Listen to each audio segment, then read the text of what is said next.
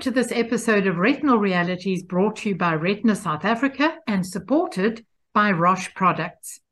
World Retina Week is observed during the week of 24th to the 30th of September, and it is observed in more than 40 countries to create awareness about retinal vision loss. Today, we have two dedicated women who are active members of Retina South Africa. Claudette Medefindt, who has a 40 year history in advocacy, and Sonya Lee Mahabeer, who has brought her enthusiasm and energy to the organization more recently. I know they each have a very different story to tell. Claudette, get us started by telling how the retinal group started in South Africa and how did you actually get involved? Thank you so much, Corin. Well, you know, I have a dominant form of retinitis pigmentosa. So that means I have an extended family with varying degrees of vision loss. And that was something we just got used to. But we'd never met anybody else who had a retinal condition. But in 1979, my father, who was by then virtually blind with RP, listened to the radio a lot. And uh, he heard on the radio Gina Sampson, who's the founder of the RP movement in South Africa, was being interviewed on the radio. And he said, Here, listen to this lady. And we took down the address. So I wrote to her, because of course, in those days, that's all you could do.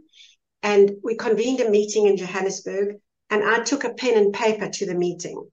And there were people who had different retinal conditions at the meeting.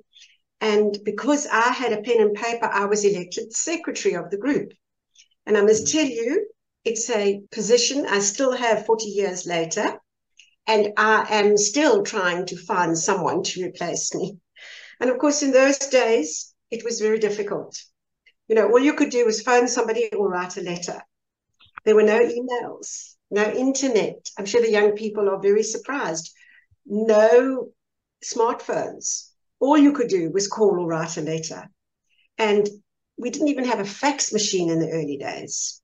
But in 1984, was this was a momentous year for me.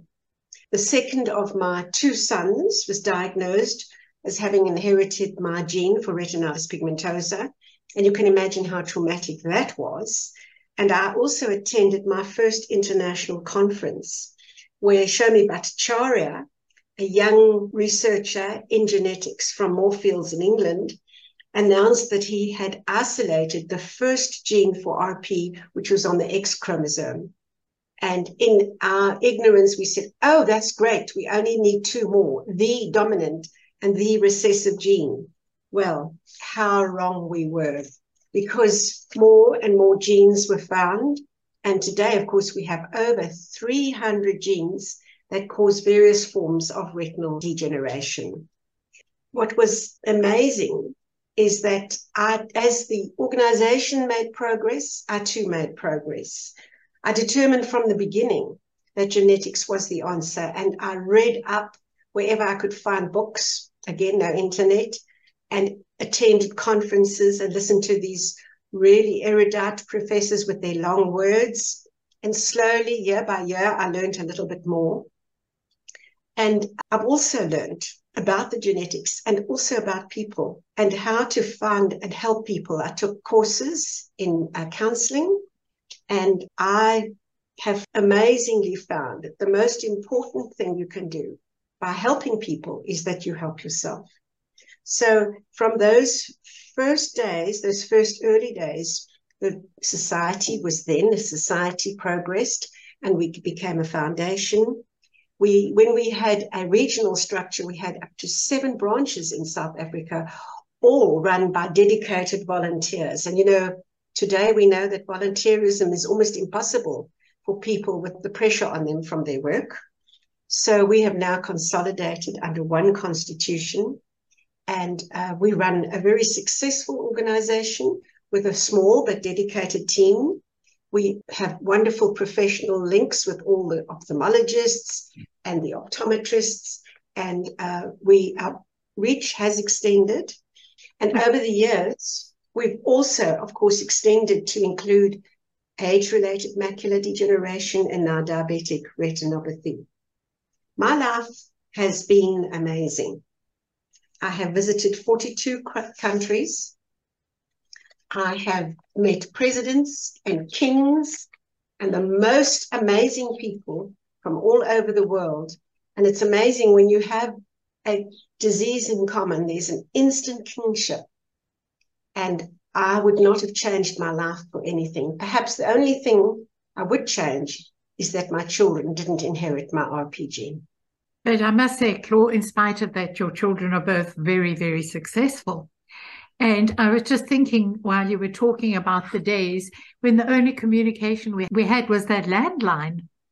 So, yes, we've certainly come a long way in our lifetimes. So, now for you, Sonya, what was your motivation to join this organization? And what has been your experience within the organization? Hi to the listeners, and thank you, Corinne and Claudette, for having me here today. To sum it up, I, th- I would say in a very short space of time, Retina South Africa as an organization has become extremely close to my heart. For me personally, it's given me an opportunity to transform my pain into purpose.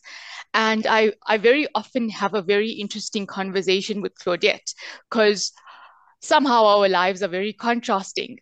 Claudette has central vision and I don't. Claudette's family was fully aware of this. In my case, I was the only one diagnosed with a retinal condition.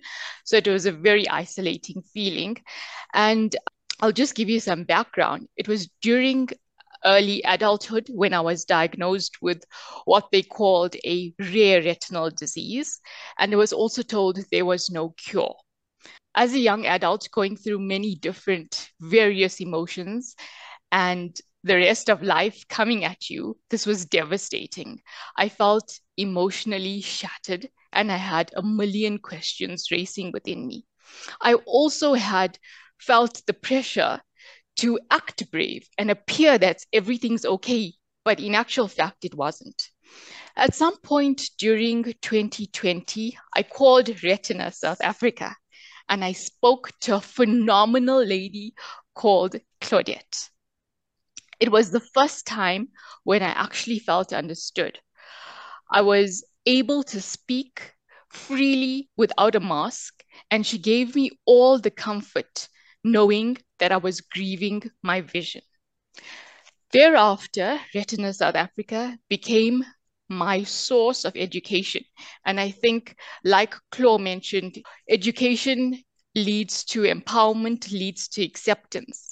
But most importantly, Retina South Africa for me was an emotional support structure, a place of compassion, a safe space where I could share my journey, and most importantly, I did not feel alone because I had people I could identify with and connect with.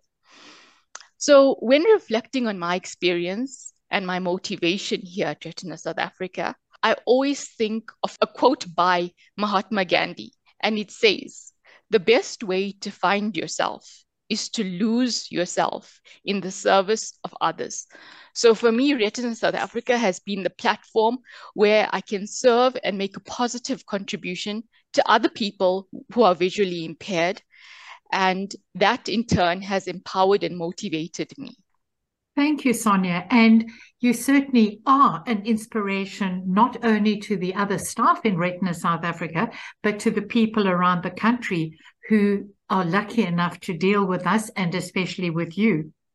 But going back to the past 40 years, Claudette, you've seen many, many changes, as you've mentioned, both in South Africa and around the world.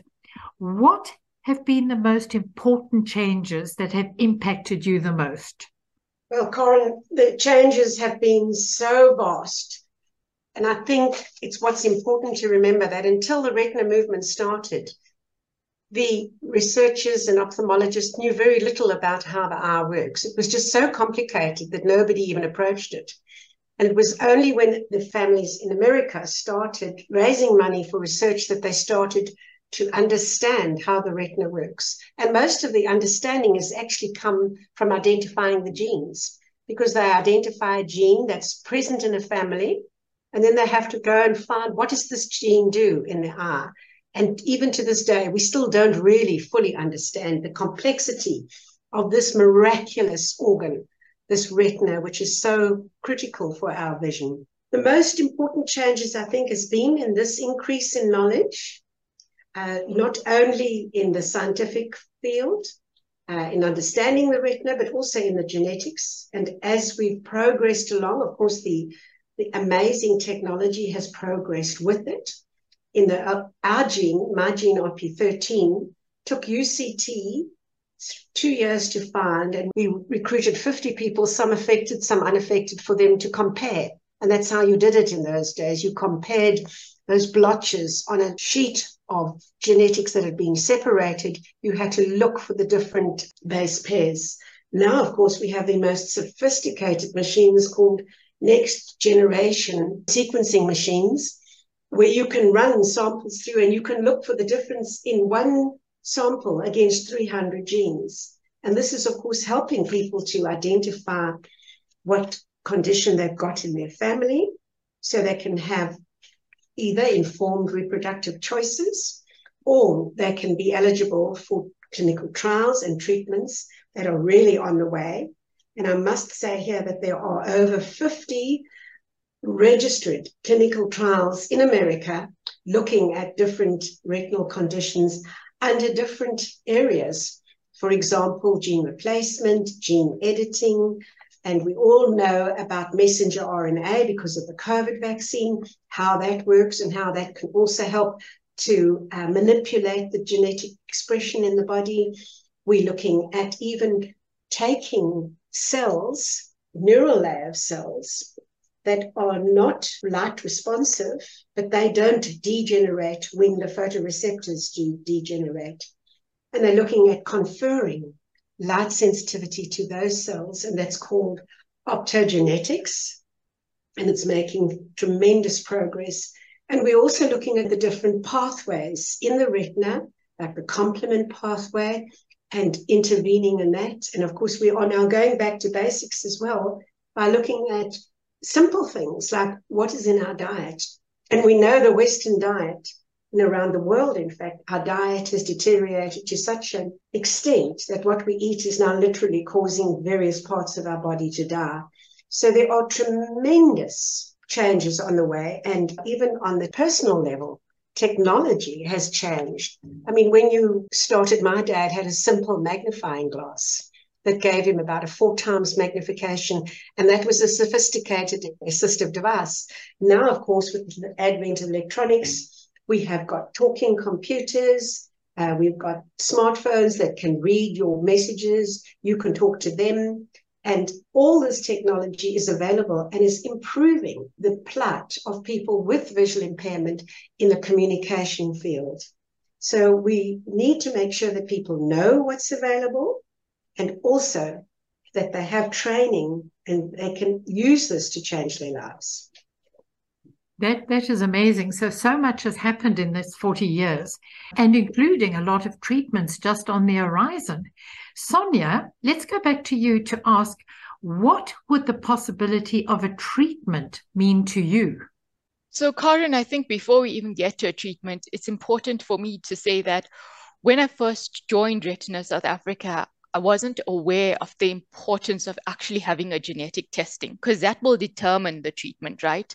So I think it's very important to for one to educate themselves and to understand why a genetic test is required. So the thought of a treatment really excites me. For me, this means potentially regaining a sense of independence and freedom and I certainly think that this is something many South Africans dream of, especially since vision loss is the most common form of disabilities nowadays. A successful treatment will open up a world of opportunity and bring ease to daily activities. Above all, Karen, I think that a successful treatment represents hope hope for a brighter future, and living in a more inclusive environment. Thank you. And you've mentioned future. So I'm going to ask Claudette, what do you see as the future for people with retinal vision loss? Thank you, Karen. Coming back to those 40 plus clinical trials, and they're more in Europe, of course. The most common question I'm asked is, where can I go to get on a clinical trial? The most important thing for people to realize is a clinical trial is not a cure, one. If you see something on the internet, don't believe everything you read on the internet. Dr. Google isn't always right. You cannot get on a plane and go to a foreign country and get a stem cell treatment. Not yet. So there is tremendous hope in the future for clinical trials, but we can bring, clinical trials to South Africa. The only way we can do that if we have enough people registered with us on our patient registry, our confidential, POPI protected patient registry with a genetic diagnosis. Recently, we interviewed Professor John Flannery from America and said, with all these treatments that are, there are quite a few that are going to be gene agnostic. They will help people with different gene mutations. And we said to him, do we stop doing genetic testing? And he said, definitely not. You still need that underlying genetic diagnosis to identify. You've got to compare like with like, and certain treatments will only work for certain genetic mutations. So we need people to register with Retina South Africa, get a genetic test, get onto our patient registry. And these clinical trials, some of them are already in phase three. So the advent of treatments emanating from these clinical trials is literally just around the corner. I'm back to that five years. You know, every time anybody asks me when anything's going to happen, I always say five years. But now this is going to be shorter. We're probably going to see the first registered treatment for Stargardt's disease within the next two to three years. We already have one treatment for a rare form of Leber's congenital amaurosis, which is a gene replacement therapy, which is available overseas, and the cost is so horrendous it'll never come to South Africa. But as computers in the early days were very expensive and have reduced in price, and we now all have a sophisticated computer in our hand, which is a smartphone, things with progress do get cheaper and get more accessible. And if people work with us, we will make sure that we bring clinical trials and treatments to South Africa, but we need patients to register and to get that genetic test. Well, let's hope that everybody realizes this sooner rather than later. Thank you, Karen. And I think that Sonya said true, you know, we can't live without hope. And this, for the first time ever, I can say we really have now realistic hope that treatments will become available in the shorter term rather than in the longer term. So, what can people out there do to assist this, Claudette? You know that it's important to realize that research finds cures and money buys research. So, we really need we need every single person to support us, to join us, and we need these people who have money, who have connections to the corporate world. We need everybody's help we can ask everybody, the man in the street, to make a donation through our website, which is www.retinasa.org.za. And people who perhaps haven't got much money but shop with a My School card to nominate us on www.myschool.co.za. And um, to every time they swap at Woolies or participating shops, we get a small donation. If we had thousands of people, we would have thousands of rands. And I think that we'd also like to say people who are interested in becoming volunteers in our organization, there are various subcommittees all around the country that they can join and contribute to. And again, through that website, which is www.retinasa.com www.retina.org.za. And I believe that Retina South Africa is a meaningful place, not just for people with impacted with retinal conditions, but also for their family members. And I think Sonya has something to say on that as well. Yes, Chloe, I do believe that having a genetic condition does not just impact oneself, but also their family. You and I have often had conversations about from you being a, a parent's point of view, where there's various emotions and guilt and a whole lot of other emotions that goes with it from a parent's perspective and then i often share with you the perspective and the emotions i felt um, first being anger and until I got to a stage of acceptance. So I think it's a family's responsibility to get together and educate themselves in order to have a successful way forward and in order to make the person who is suffering from a visual impairments life easier. So I do think that Retina South Africa does offer that support and the skill, and most importantly, education. Because once you have the education about the particular genetic condition, you're able to work together to a hopeful solution. Excellent. Thank you so very, very much. And I'm going to end by asking Claudette a final question. And that is I'm sure that many people out there are thinking, where can I find out a bit more about this? Claudette, over to you for that. Karen, we're always available on our helpline, which is 0860 That's South Africa only. But anybody, anywhere, can contact us through our website. Will come straight to us and we will offer or refer them to all the services where people can get help, even if they don't have a retinal vision loss. We always help people wherever we can. But for people with a retinal vision loss, you have an extra responsibility to move the treatment forward by coming forward, registering with us, and help us in our quest of restoring sight to blind.